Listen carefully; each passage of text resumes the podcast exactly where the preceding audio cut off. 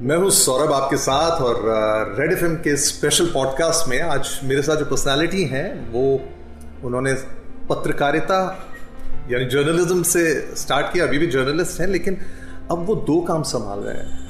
अर्नब गोस्वामी मेरे साथ में। अर्नब तो सौरभ कैसे अर्नब ये बताएँ कि मतलब ब्लड प्रेशर कैसे मैनेज करते हैं? रोज इतना स्ट्रेस और मतलब everyone is stress in there on your show is it a carefully cultivated personality या रियलिटी में भी अर्नब गोस्वामी उतनी एग्रेसिव है?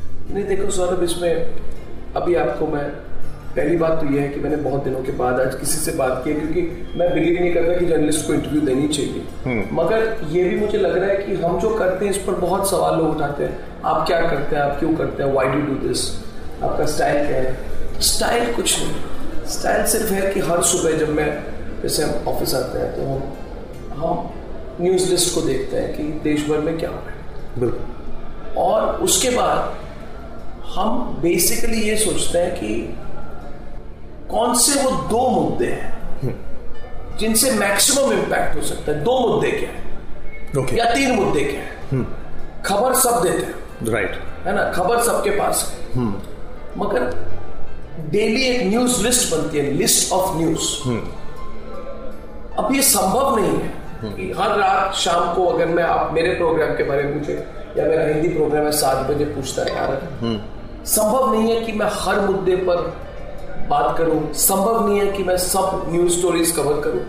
और ज़रूरत भी नहीं है अगर आप मुझे पूछे तो क्योंकि आजकल के जो युवा पीढ़ी है स्पेशली उनके पास न्यूज़ के कई सोर्सेज हैं। बिल्कुल। है ना? तो मैं सिर्फ़ ये सोचता हूँ कि अगर मुझे कोई लॉन्ग लास्टिंग इम्पैक्ट करता यानी आज से दस साल बाद बीस साल बाद अगर मैं आज के डेट के बारे में सोचूं हम्म।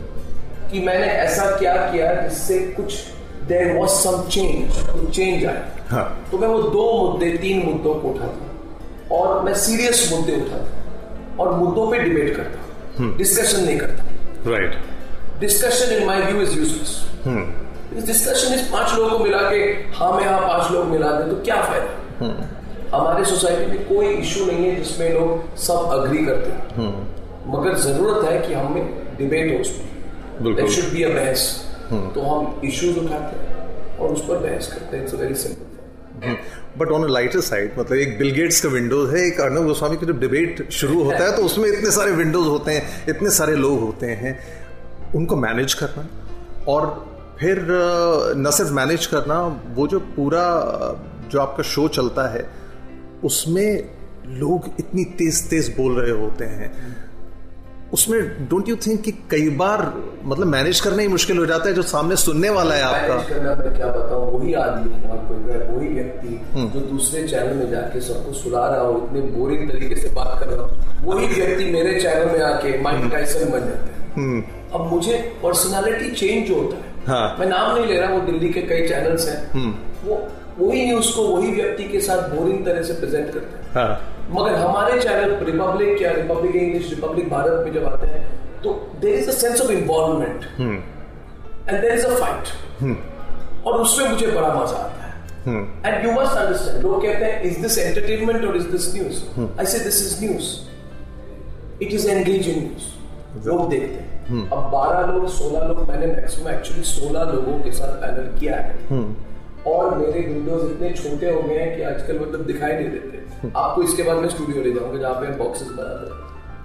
अब सब लोग आते भी हैं प्रोग्राम हम्म। मैं मना कैसे करूँ आप मुझे बताओ? ये होती है खातिरदारी की कुछ बात होती है। हम्म। अगर मैंने 16 लोगों को रिक्वेस्ट किया कि आप मेरे प्रोग्राम में आएँगे तो सच बात बोलूँ 10 साल पहले मैं इतना सक्सेसफुल जर्नलिस्ट नहीं था। हम्म। तो मैं 16 लोगों को बुलाता था चार आते थे। अब मैं 16 को बुलाता हूँ 16 आते हैं। तो मैं तो मना नहीं कर सकता ना कि आपने हाँ कर दिया अब आप बताइए तो एडजस्ट कर देते हैं। हम्म। और दूसरी बात है मैंने एक रूल बनाई है आजकल। हम्म। मैंने अपने गेस्ट को बोला है आप एक दूसरे के ऊपर मत बोलिए। हम्म। आप अपना हाथ खड़ा कर दीजिए। तो आप मेरे अगर बॉक्सेस में देखेंगे एक व्यक्ति बोल रहा होता है पंद्रह हाथ ऊपर हो गए। हाँ। ये भी एक शैली है। स्टाइल नहीं बट अरे मज़ेदार बात ये है कि लोग आपके साथ आते हैं। फिर कहीं ना कहीं वो एक्सचेंज होता है। Sometimes they abuse you sometimes they say things to you हाँ? उसके बाद बावजूद वो आते हैं। आते हैं। ऐसा क्यों उनको मज़ा आता है। हम्म। मैं सिंपल आपको कह रहा हूँ उनको मज़ा आता है। हम्म। देखिए। सब तो हर कोई अर्नब के शो पे देखना चाहता है। एक तो है कि हमारे शो में जो आते हैं तो लोगों को फीडबैक मिलता है। हम्म। सच बात है लोग देखते हैं। हम्म। मैं कोई पॉलिटिकली करेक्ट बात नहीं करूँगा। हमारे रिपब्लिक भारत में हमने जब लास्ट हमको एक बार रेटिंग आई थी तो एक हफ़्ते में 12 करोड़ लोगों की व्यूअरशिप थी और इंग्लिश में हमारे पास ऑलमोस्ट 50 प्रतिशत मार्केट शेयर है। यानी कि कोई भी हमारे चैनल पे आए या फिर एनडीटीवी में मैं नाम लेके बोल रहा हूँ आपको चलिए। बिल्कुल। कोई एनडीटीवी में आए कोई तो रिएक्शन नहीं मिलेगा आपको। कोई रिपब्लिक पे आए तो रिएक्शन मिलेगा क्योंकि लोग चैनल देखते हैं। लोग चैनल क्यों देखते हैं? लोग चैनल देखते हैं क्योंकि हम जो मुद्दे उठाते हैं जिस तरह से उठाते हैं बड़े मुद्दे उठाते हैं सीरियस मुद्दे उठाते हैं। अब लोग वापस क्यों आते हैं या उनसे पूछिए। मगर ये दोनों इश्यूज़ होंगे उसमें। एक है कि लोगों को पता है कि लोग देखेंगे व्यूअरशिप है। दूसरी बात है लोगों को मज़ा आता है। तीसरी बात है जो ह्यूमन साइकोलॉजी होती है। Everyone wants to be provoked ये ह्यूमन इसको मैं हिंदी में कैसे बोलूँ? हर आदमी चाहता है कि उसको कोई ना कोई भड़काए। हाँ। आप इस बात को मतलब अजीब लगेगा आपके व्यूअर्स को।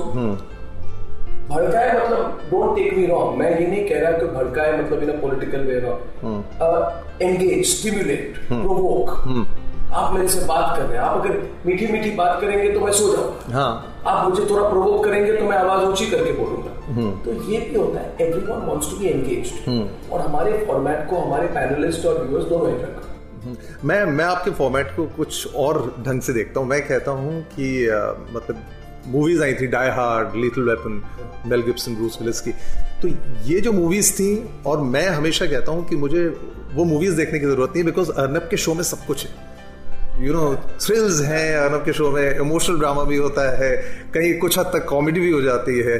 तो ये is it a carefully crafted thing did you know that this kind of your kind of style जो बहुत लोग फॉलो भी करना शुरू हो गए हैं जर्नलिज्म में? फॉलो नहीं करना हाँ लेकिन लेकिन ये आपका शुरू से स्टाइल था? आपने हमेशा से सोचा होता कि ये करेंगे? आदमी लाइफ में ना सब कुछ कर करके जब पिट जाता है और जब वो दूसरे के स्टाइल को फॉलो करके जब रियलाइज़ करता है कि देखो in life you have to be original तो सच बात तो ये है कि 15 साल से मैं जर्नलिज्म कर रहा था करीब 12-15 साल से। और मैं जर्नलिज्म जिस तरह से कर रहा था वो मेरी नहीं थी।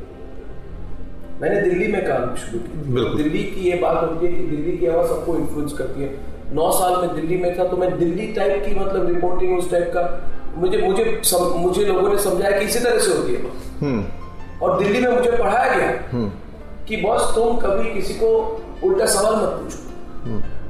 एक बार किस कोई लॉ मिनिस्टर थे वहाँ पे तो उनको मैंने सवाल उठाया था उनको सवाल किया था। इतने ज़ोर से उन्होंने कंप्लेंट किया कि मुझे बोला गया जाओ माफ़ी मांगो उनसे। वो भी जमाना था हमारे देश में।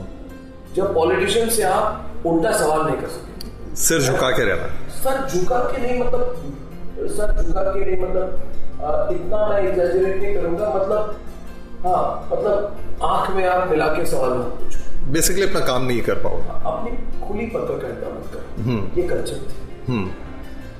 अब मैंने अपनी स्टाइल में जर्नलिज्म नहीं की। मौका तो मुझे मिला 2005-6 में जब मैंने टाइम्स नाउ शुरू किया। और टाइम्स नाउ भी शुरू किया तो उसके एक दो साल बाद मैंने मैंने रियलाइज़ किया कि जो मैं क्लास सेवन में करता था मैं क्लास सेवन में सौरभ डिबेटर था। मैं बहुत एवरेज यानी कि अबव एवरेज एवरेज स्टूडेंट था। दिल्ली में हमारी स्कूल थी Mount Saint Mary's Delhi cantonment में। और उसके बाद में जबलपुर में केंद्रीय विद्यालय से क्लास ट्वेल्व की थी। तो basically student I was above average but as a debater I was much above average as a debater class seven eight में मतलब पर्सनल कॉन्फिडेंस हमारी बढ़ गई टीम्स में एज अ डिबेटर डिबेटिंग करते रहते थे 21-22 साल की उम्र तक हमने डिबेटिंग की 13 साल से 8 साल तो हमने सिर्फ़ डिबेटिंग की हिंदू कॉलेज में डिबेटर था। फिर मैं यूके गया था वहाँ भी डिबेट की दिल्ली में आके मैं डिबेटिंग भूल गया। क्योंकि दिल्ली की जर्नलिज्म की जो स्टाइल होती है वो डिस्कशन की होती है। फिर मैं मुंबई आया। टाइम्स नाउ शुरू की गलतियाँ फिर एक दिन मुझे याद है कि एक साढ़े एक, एक पाँच साल का बच्चा कुरुक्षेत्र में एक गड्ढे में गिर गया। ओपन मैन उसका नाम था प्रिंस यस आई रिमेंबर चार दिन तक हमने ब्रॉडकास्टिंग की थी उस स्टोरी और इतना इतना हमने बवाल खड़ा कर दिया उस मुद्दे पर कि सारी जो सरकार थी फौज थी एमपी थे एमएलए थे सारे उस गड्ढे के पास में खड़े होकर चार दिन की कोशिश के बाद बच्चा फिर निकल आया। अब जब बच्चा बच के निकला तब सब लोगों ने दिल्ली में मुझे कहा ये क्या ये क्या पत्रकारिता है? सेंसेशनलिज्म है। मगर मुझे बड़ी सेटिस्फेक्शन और मुझे लगा कि इस देश में कुछ पाने के लिए ज़ोर से बोलना पड़ता है।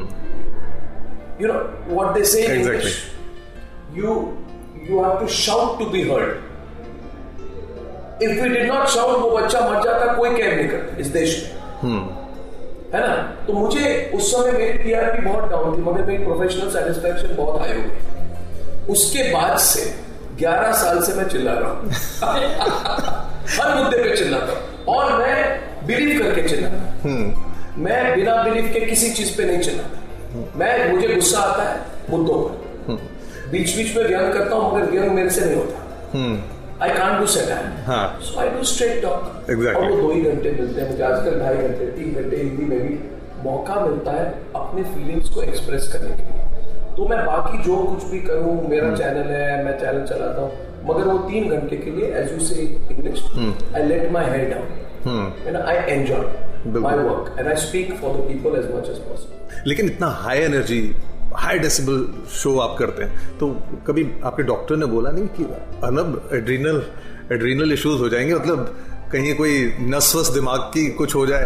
उन्होंने मुझे बोला कि उनकी हेल्थ के लिए बहुत अच्छा है और और और मेरे हेल्थ चेकअप में एकदम सेंट परसेंट चल रहा है मेरा हार्ट अच्छा काम कर रहा है मेरा ब्लड प्रेशर नहीं है और मेरी वेट भी अभी आप देख रहे हैं बिल्कुल, में हाँ। और मुझे लगता है कि मैं इतना एक्सरसाइज कर लेता हूँ तीन घंटे कि मुझे जिम में जाने की ज़रूरत नहीं होती तो आ, मेरे जिम ट्रेनर बोलते हैं कि आप कैसे मेंटेन करते हैं अपना वेट आप तो कभी जिम नहीं आते। मैंने बोला मेरा तो जिम मैं तीन घंटे करता हूँ अपने स्टूडियो में। तो ये है। दूसरी बात है कि मेरे ईएनटी के डॉक्टर है ईएनटी के डॉक्टर फ़ेमस डॉक्टर है बॉम्बे के तो उनके पास में हर दो महीने जाके वॉलंटरी चेकअप कराता तो वो कहते तुम तो ठीक हो तुम क्यों चेकअप करा रहे हो? ऐसे बस यही हमारी क्या कहते हैं पूंजी है।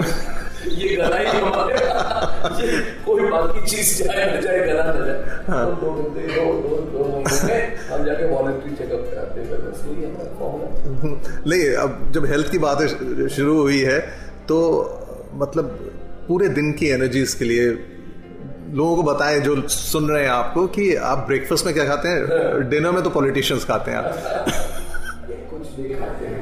हम एक्चुअली मुझे एक घंटा मिल जाए अपने साथ समय बिताने अपने फैमिली के साथ तो काफ़ी।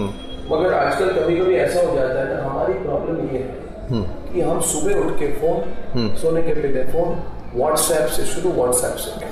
हाँ, हम जर्नलिस्ट लोग हैं हमारे पास हमारे फ़ोन में करीब पचास सौ जर्नलिस्टिक ग्रुप्स हमारे ऑर्गेनाइजेशन के और कांस्टेंट फ्लो ऑफ़ न्यूज़ तो मुझे एक डिटॉक्स करने की ज़रूरत है जो मैंने कोशिश की है। मगर होता ही तो लोगों से जनरली पूछा जाता है। रहा कि मैं फ़ोन को अवॉइड करूँ आधे घंटे के लिए। और अगर कोई आपके व्यूअर्स है जो मुझे सजेस्ट कर सके कि भाई टेक्निक क्या है सब लोग कहते हैं 45 minutes before going to sleep and 45 minutes after getting up don't see your phone. भाई सुपर ह्यूमन होंगे तो करते हैं। Exactly. मुझसे तो नहीं होता। मैं सुबह उठ के फ़ोन देखता हूँ। अब मैं कभी कभी ये भी सोचता हूँ कि मेरे पास उन्नीस सौ सतानवे तक तो फ़ोन ही नहीं था। हाँ। फ़ोन जैसी चीज़ नहीं थी। आपके पास भी नहीं हो? बिल्कुल। मतलब कि जब जब मेरे हाथ में पहला फ़ोन आया तो मैं देखता था कि बटन कैसे दबाओ सोच लीजिए बीस साल में सब कुछ बदल गया। Exactly how long can you stay without phone नहीं अनफॉर्चुनेटली आई वांट टू नहीं नहीं बट सेम हाँ लेकिन हो नहीं पाता वो। इसके लिए एक अलग स्पेशलिटी चाहिए डॉक्टर्स जो सिर्फ़ ये एनालाइज करे how do stay away from the phone कोई डॉक्टर है नहीं जो इसको सजेस्ट करे not even neuroscientist can explain I think we all have to go to psychiatrist To seriously it's a big problem लोगों की हॉबी होती है कोई क्रिकेट खेलना पसंद करता है। तो रोज सुबह आप आपकी हॉबी क्या है? कि मैं एक दुश्मन रोज बनाऊँगा ऐसा कुछ है? कोई लिस्ट आपने बना रखी है? दुश्मन बन जाते हैं। अब कोई हमने दुश्मनी पाली हुई नहीं। हाँ। हर आदमी समझता है कि आईसी का विलन है। मैं क्यों सीखूं? मैं तो कोई मैं साइकेट्रिक पेशेंट नहीं हाँ। हूँ। सुबह उठ के I should want to fight with problem ये होता है कि देश में विलन की कमी नहीं है। हमारे देश में विलन्स की कमी नहीं है। Villain is someone in whom people trust but who does the opposite right और विलेन कोई परमानेंट विलेन नहीं होता है मगर हमारे देश में there is so much wrong that is happening और एक प्रॉब्लम है हमारे कंट्री में जो मुझे लगता है कि लोगों की सोच ये है मैं ज़्यादा मतलब ज़्यादा प्रीची बात मतलब मैं किसी को लेक्चर नहीं देना चाहता मगर ये सोचने की बात है हमारे देश में कि क्या ऐसी सोसाइटी बन गई जहाँ पे हमें लगे कि भाई जब तक मेरा चल रहा है चल रहा है। जब तक मैं अफेक्ट नहीं हुआ तो क्या हो किसी और की प्रॉब्लम है। यानी कि हम जो एम्पथी एम्पथी को हिंदी में क्या कहते हैं? गूगल ट्रांसलेट में देखिए बहुत मतलब आप सहानुभूति दूसरों के लिए कम। इसलिए अगर दंगा हो जाए अगर हमारे घर के पास तो नहीं हो रहा तो ठीक है। कचरा कहीं पड़ा है मेरे घर के दरवाजे के बाहर तो नहीं है तो ठीक है ना? एपिडेमिक हो गई बिहार में 125 बच्चे मर गए। है ना? मीडिया की प्रॉब्लम है नीतीश कुमार की प्रॉब्लम है मेरी तो नहीं है। मगर पिछले छह सात सालों में जो जर्नलिज्म हमने की है उससे मुझे लग रहा है कि लोग आजकल आवाज़ उठाते हैं। उसके साथ सोशल मीडिया और डिजिटल इसका बड़ा प्रभाव है। कि आज मुद्दा लोकलाइज बन के नहीं रहता है। पहले था लोकलाइज मुद्दा था। आज मुंबई का मुद्दा चेन्नई का मुद्दा बन जाता है दिल्ली का मुद्दा जबलपुर का मुद्दा बन जाता है। जल्दी वायरलिटी बन जाती है लोग सोचते हैं बात। तो एक अवेकनिंग आपने बोला ना एनर्जी कहाँ से मिलती है? बिल्कुल। भाई आप सोचो कि मैं कभी कभी सोचता हूँ मैंने तो प्लान नहीं की थी ना इसमें हर आदमी स्कूल में कॉलेज में प्लान करता है मैं बड़ा होकर क्या बनूँगा मैंने तो कोई मेरा यही था कि मैंने प्लान नहीं की थी। मैं हर बार अवॉइड करते रहता था मैं क्या बनूँगा क्योंकि मैं वाज कॉन्स्टेंटली अवॉइडिंग डिसीजंस अगर ये मौका मेरे हाथ आया और अगर भगवान ने मुझे आज उस सिचुएशन में रखा है जहाँ पे मेरी कोई से है in the news agenda of the country उसको मैं कैसे यूज़ करूँ? बिल्कुल। तो एनर्जी उससे मिलती है। हर दिन सोचता हूँ कि ये नहीं कि कौन विलन ना ये सोचता हूँ इससे कुछ चेंज हो इससे कुछ अवेकनिंग हो that is your energy that's your excitement आपका सवाल भूल ही गया मैं तो अपना बात नहीं नहीं आ, आ, साथ ही साथ कभी आपको लगा कि मतलब जिस हिसाब से आप दुश्मन रोज क्रिएट करते हैं हाँ। चाहे वो आप जानबूझ के नहीं करते कहीं कोई सुपारी उपारी का चक्कर हो आप तो बॉम्बे में है मुंबई में।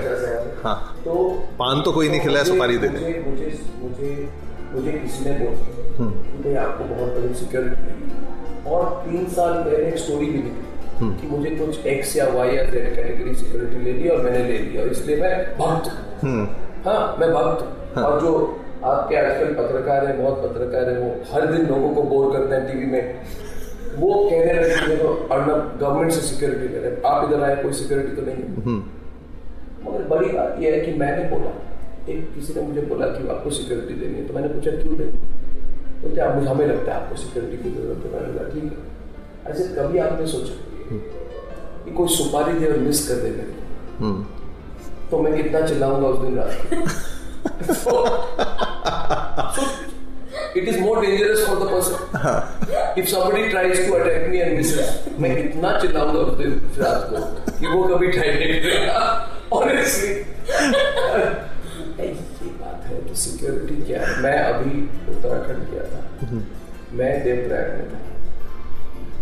रुद्रप्रयाग के रास्ते में थे हम ऋषिकेश जाके रहे थे लोगों का प्यार मैं सच्ची बोल रहा हूँ लोगों का प्यार उस रास्ते में जो बद्रीनाथ का रास्ता है सब लोग जा रहे थे मैं भी जा रहा था और बसों में लोगों ने उतर के जैम हो गई थी वहाँ पे क्योंकि इस बार जो वहाँ का रास्ता है ना ऋषिकेश से जाके रुद्रप्रयाग देवप्रयाग केदारनाथ बद्री का रास्ता है उसमें बहुत काम हो रहा है डबल लेन हाईवे बन गई तो मेरा गाड़ी वहाँ पे फंस गया था तो मैं भी सबकी तरह नीचे आके हम इंडियंस की तो ये ये है ना हम गाड़ी में नहीं बैठ बैठ नहीं पाते। हम सब ट्रैफ़िक पुलिस वाले बन जाते तो मैं भी उतर गया। आके देखना शुरू किया कि क्या हुआ जहाँ मैं गया लोगों ने इतना प्यार और हम लोग तो निकलते नहीं है स्टूडियो से। हम स्टूडियो टू स्टूडियो और एयरप्लेन टू स्टूडियो रहते हैं। मगर जब आप जाते हो लोगों के बीच में you don't need a security blanket in this. If people love you, why? People love people love you और hate you but they accept that is the security बाकी कोई मैंने देखे हैं, हमारे सी ग्रेड एक्टर्स भी पाँच सिक्योरिटी वालों के साथ घूमते हैं। ये सोशल स्टेटस बन गया। मगर कोई सिक्योरिटी की ज़रूरत नहीं। मुझे लगता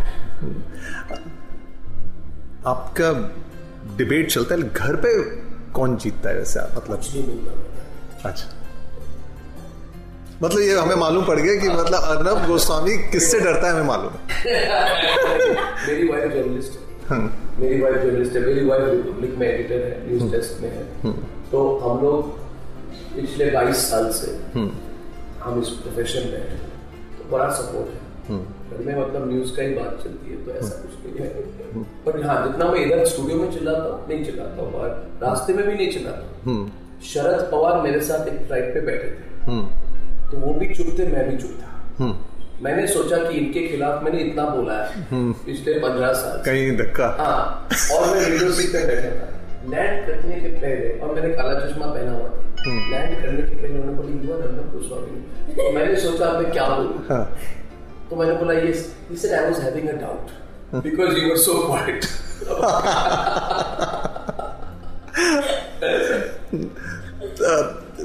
अर्नब इतने सारे आपने इंटरव्यूज़ किए हैं इतने लोगों से बात की सबसे ज़्यादा मज़ा किसको इंटरव्यू करने में आया? मज़ा पॉलिटिशियन का नाम ले लूँ तो बुरा मान लेंगे। तो उनको लगेगा क्या मज़ाक बनाते हैं हमारे इंटरव्यूज़ का? पॉलिटिशियंस हमारे देश में इतने सीरियसली लेते हैं। मैं आपके अब अगर मैं जवाब में किसी पॉलिटिशियन का नाम लूँ तो कल हेडलाइन बनेगा अर्नब को अर्नब ने इनका मज़ाक उड़ाया। ऐसा नहीं अभी सोचता हूँ मैं आपने सवाल पूछ लिया है। लेकिन हमारे देश में सवाल भी अपने आप को बहुत सीरियसली लेते हैं। मज़ा आया था एक बार राज ठाकरे का इंटरव्यू किया था। मज़ा क्यों आया था? क्योंकि मैं सवाल हिंदी में पूछ रहा था वो मराठी में जवाब दे रहे थे और ट्रांसलेशन इंग्लिश में हो रहा था।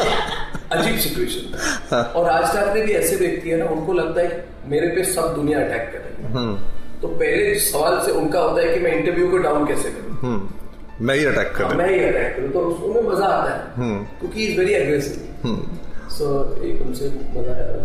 राहुल गांधी को भी इंटरव्यू करने में मज़ा आया था। मुझे मज़ा आया था। उनको भी आया था मुझे नहीं पता लेकिन उसके बाद दिया ही नहीं उन्होंने इंटरव्यू हम्म, उसके बाद कभी आपको लगा नहीं कहीं अंदर से मतलब एक होता है ना अब वो पता नहीं आँसू आए हों खुशी के आँसू हों जै- जैसे भी हो कि आप दौड़ते हुए वॉशरूम गए हों सिंक के पास आप रोए हों कि मैंने एक युवा लीडर का करियर तबाह कर दिया। मैंने कहा तबाह किया। मैं तो टेप लेके भाग रहा था। मैं तो- टेप लेके भाग रहा था दिल्ली में इंटरव्यू हो रही थी। इंटरव्यू खत्म हुआ। मुझे चिंता थी कहीं ये टेप लेके फंसा न दे मुझे।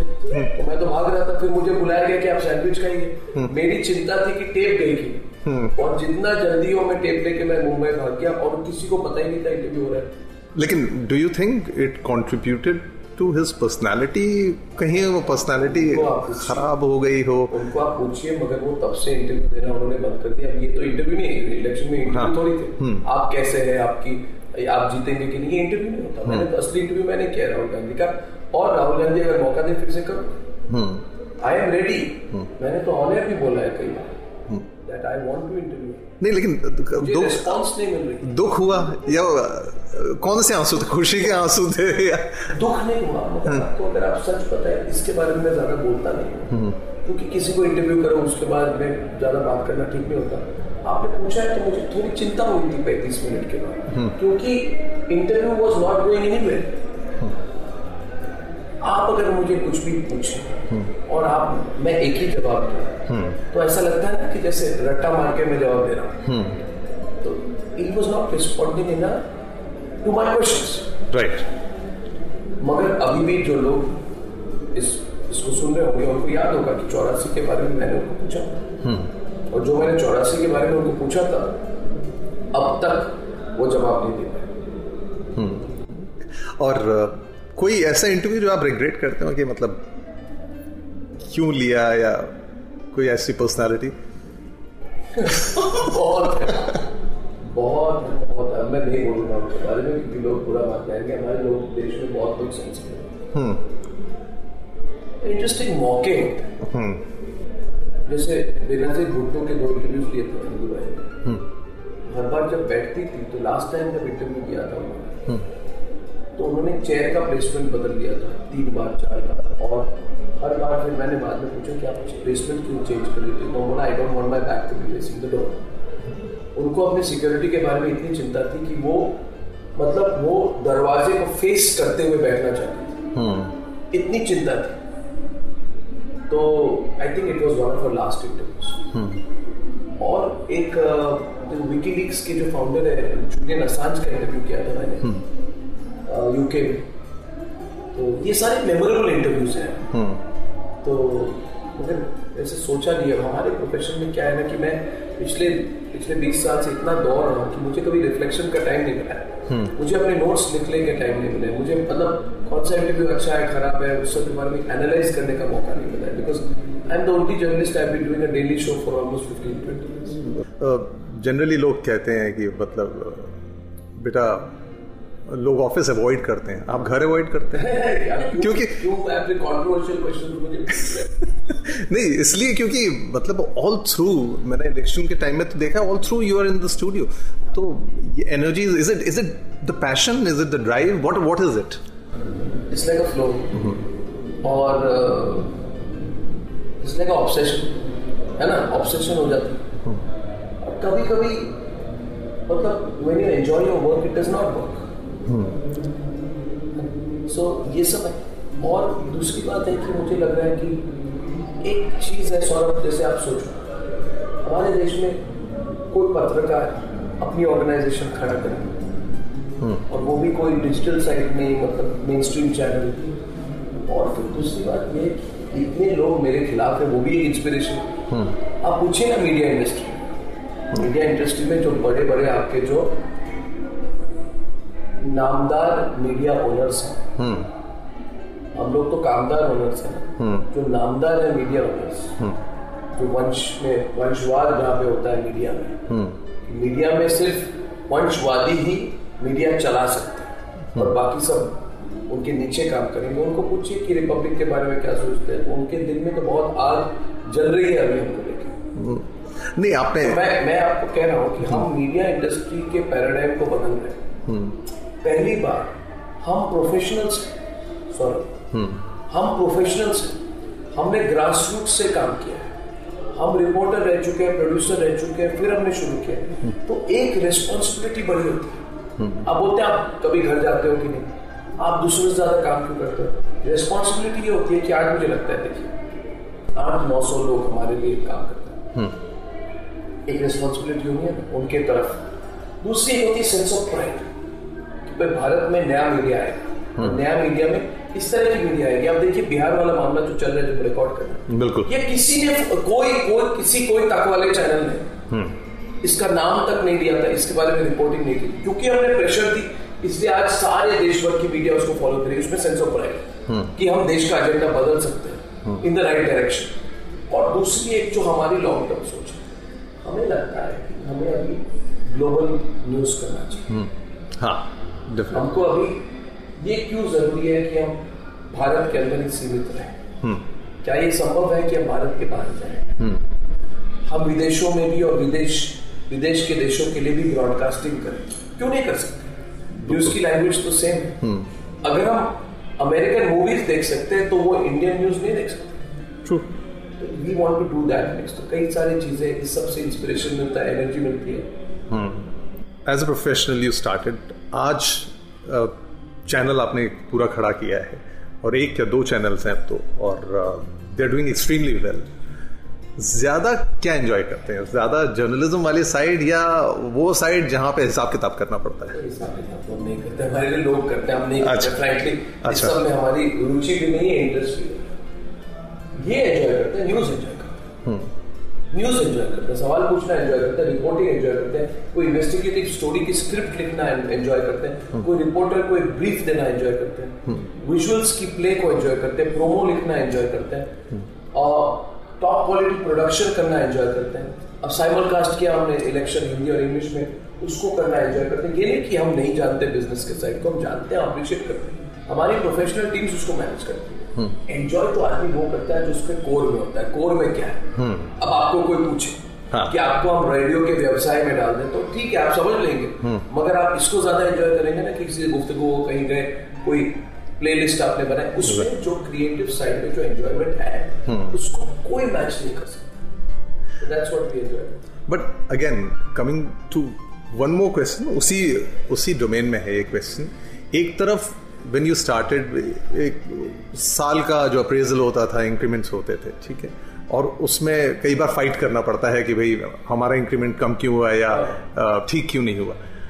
आज की डेट में आप इंक्रीमेंट करते होंगे तो अब आपको दूसरी तरफ़ की प्रॉब्लम ज़्यादा समझ आती है या हाउ डू अच्छा। अभी क्या होता है कि हम हम मतलब अपनी एक्सपीरियंस को लाते हैं उसमें। दूसरी बात जर्नलिस्ट और कंटेंट क्रिएटर्स को रिस्पेक्ट कोई कंटेंट क्रिएटर को जर्नलिस्ट को खरीदा नहीं कर सकता। वर्किंग एनवायरनमेंट कैसे ठीक हो? किसको अपॉर्चुनिटीज़ मिली? ये सब ज़्यादा हमारी अंडरस्टैंडिंग और एक्सपीरियंस अब पर्सनली तो हमें कुछ फ़र्क नहीं पड़ता। हमें हम कोई हमें सबसे ज़्यादा सेटिस्फेक्शन मिलती है बड़ी स्टोरी ब्रेक करेंगे उसमें तो और बस। बेनजीर भुट्टो की आपने बात की। कई लोग कहते हैं कि अर्नब गोस्वामी जब शो करते हैं तो न्यूक्लियर वॉर चल रहा होता है स्पेशली जब पाकिस्तानी गेस्ट आते हैं। तो पाकिस्तानी गेस्ट के साथ वो इतना मेजर टसल क्यों है? बेशरम होते हैं। और और उनकी बेशर्मी की हद हर बार बढ़ती रहती है। अब वो सानिया मिर्ज़ा को क्रिटिसाइज करते हैं खेल नहीं पाते। पहले तो मुझे लगा हमको मैच खेलना ही नहीं चाहिए। बालाकोट और पुलवामा के बाद चार आर की क्रिकेट एक्साइटमेंट के लिए हम क्यों पाकिस्तान के साथ मैच खेलें? पहली बात दूसरी बात तो दूसरी बात अब आप देख लीजिए कैसे उन्होंने सानिया मिर्ज़ा को अटैक किया। ऑफिशियली अटैक किया है। तो एक होती है उनकी बेशर्मी दूसरी बात की उनको जो वो कश्मीर में कर रहे हैं जब तक उनको समझना है कि दे विल हैव टू पे अ प्राइस वो सुधरने वाले नहीं। और मुझे लगता है बड़ा मौका है उसके लिए। तो ये है। दूसरी बात है कि वहाँ की पॉलिटिकल पार्टीज़ के साथ मेरा झगड़ा 2008 से चल रहा है जब से 26 ग्यारह हुए थे। और कभी कभी मैं सोचता हूँ मैंने उनको बोला अभी दो दिन पहले मैंने प्रोग्राम में बोला क्या आपको पता कि बांग्लादेश की इकोनॉमी आपसे आगे है? और आपकी क्रिकेट टीम तो अफ़गानिस्तान की क्रिकेट टीम से बुरी है। यानी कि अफ़गानिस्तान और बांग्लादेश आपके आगे निकल गए। मगर इंटरेस्टिंग बात यह कि कोई एक सारा देश घृणा और ईर्षा हेट एंड एनवी पे चले। और मैं नहीं कह रहा ये जो ये जो सारे लोग कहते हैं ना भारत पाकिस्तान दोस्त भाई भाई कभी नहीं हो सकते कभी नहीं होंगे। मैं लिख के आपको दे रहा हमें उनसे मित्रता करने की कोई बेकार कोशिश करने की ज़रूरत नहीं है। वो सुधरने वाले नहीं है उनको दबा के रखना पड़ेगा। दूसरी बात ये जो इनकी जो मेंटेलिटी है it is only of hate and envy towards India कभी कभी ये अपने आप को मतलब अगर उनको even if they have to suffer for the next 10 years their hate towards india is so intense it is incredible. तो मुझे लगता है जो इस बार जब नरेंद्र मोदी जी का स्वेरिंग इन हुआ पाकिस्तान को नहीं बोला के बहुत अच्छी बात की। क्लियर मैसेज हाँ clear message they have to be shown their place and I think the best way to show them their place is just by ignoring true आपने लुचिन को आपने फ़ेमस किया, वो उससे पहले उतने फ़ेमस नहीं थे। लुचिन जैली, और मतलब ये किस लिए है? लिटिन जैली के खिलाफ इतना क्यों है कि कभी मैं औरंगज़ेब रोड या शाहजहां रोड पे नहीं रहा, इस वजह से लिटिन जैली के खिलाफ है। पचास साठ साल से पूरे देश को एक क्लब ने चलाई है और उनकी नाइंसाफी मैंने एक्सपीरियंस की है। नाइंसाफी बहुत बड़ी चीज़ है। पता नहीं फिजिक्स की कौन सी लॉ है Pascal's law something water finds its own level मगर हमारे देश में आप सोच के रखिए अगर आप उस क्लब के मेंबर हैं आपको सब कुछ मिल जाएगा लाइफ में। आप डिजर्व करें नहीं करें मगर आपको सब कुछ मिल जाएगा। बेसिकली 500 लोग पूरा देश चलाते रहे। देश चला रहे कभी आपने सोचा है कि कितने लोग उससे एक्सक्लूड हैं? कितनों को मौका नहीं मिला? तो मैंने, मेरे पिताजी आर्मी में थे तो मैंने देश भर में मैंने पढ़ाई लिखाई की है। जबलपुर में था, जोधपुर में था, पूना में था, दिल्ली में था, शिलोंग में था। तो मैंने करीब से देखा है कि अपॉर्चुनिटी बहुत बड़ी चीज़ होती है। और मुझे लगता है कि जो आगे की पीढ़ी अब आप मुझे देखिए, मैंने फाइट करके आपको अपॉर्चुनिटी मिली है। और मुझे कोई इस, इस बात से कोई मतलब ऐसा नहीं है कि मैं अपने दिल में पत्थर क्या कहते हैं पत्थर?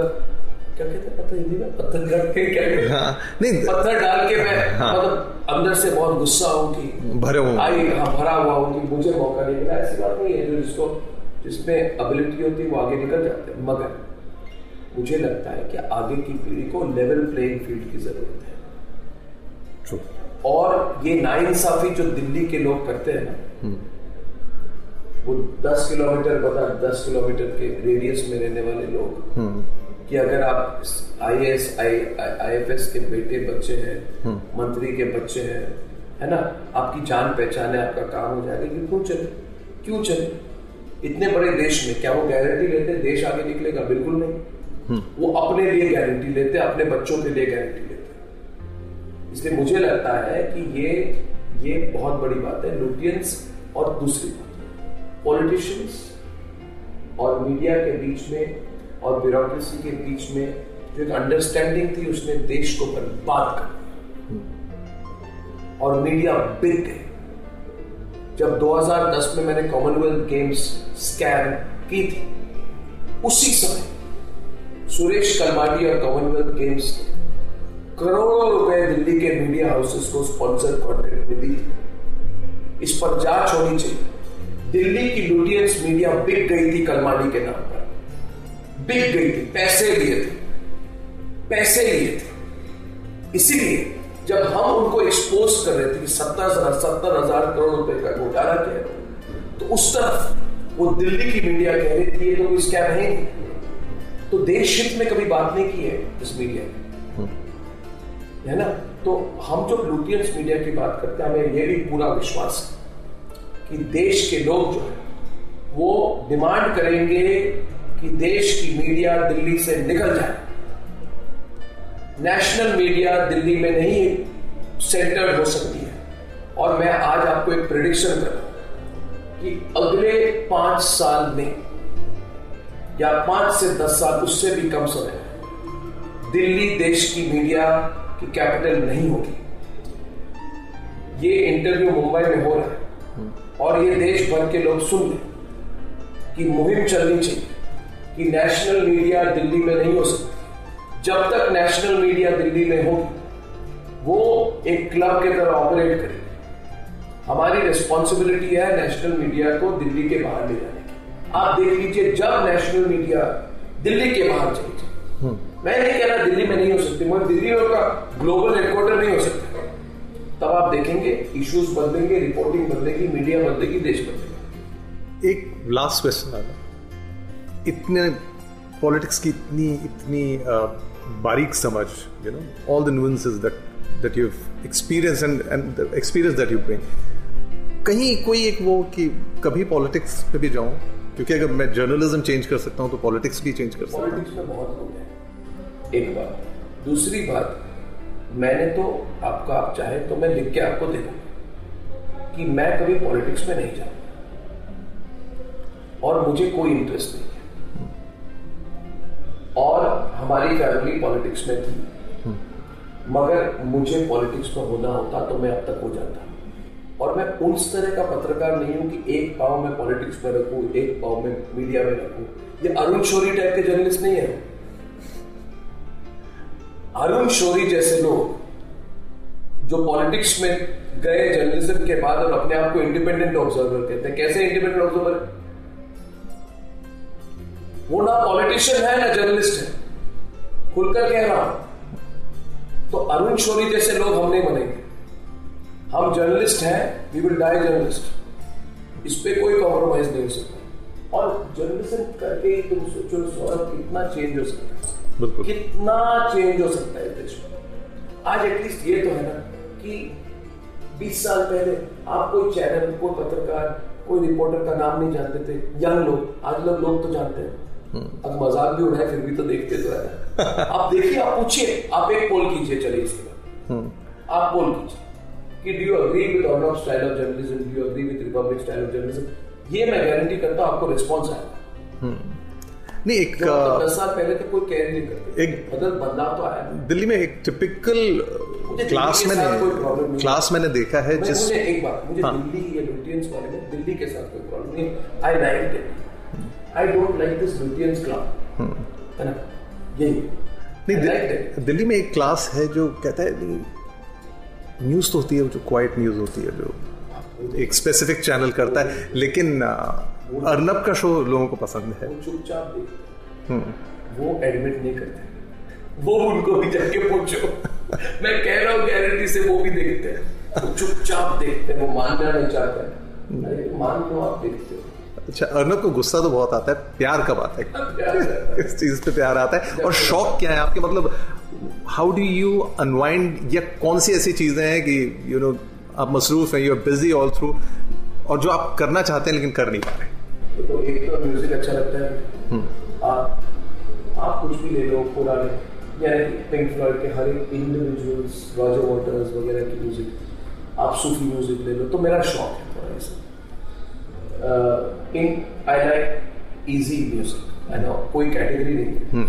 मगर I like all kinds of easy music thoughtful music Leonard Cohen things like that और प्यार का बात है जब कोई कसाटा आइसक्रीम सामने रख दे तो प्यार आ जाता है। I love cassata ice cream that's all that I love thank you so much Arnab Arnab Goswami मेरे साथ में and this side of the personality जो हम बेसिकली एक्सप्लोर करने की कोशिश कर रहे थे काफ़ी कुछ मालूम पड़ा। Thank you so much Arnab thank you Saurabh I enjoyed it and thanks for doing this and to all your listeners please keep watching thank you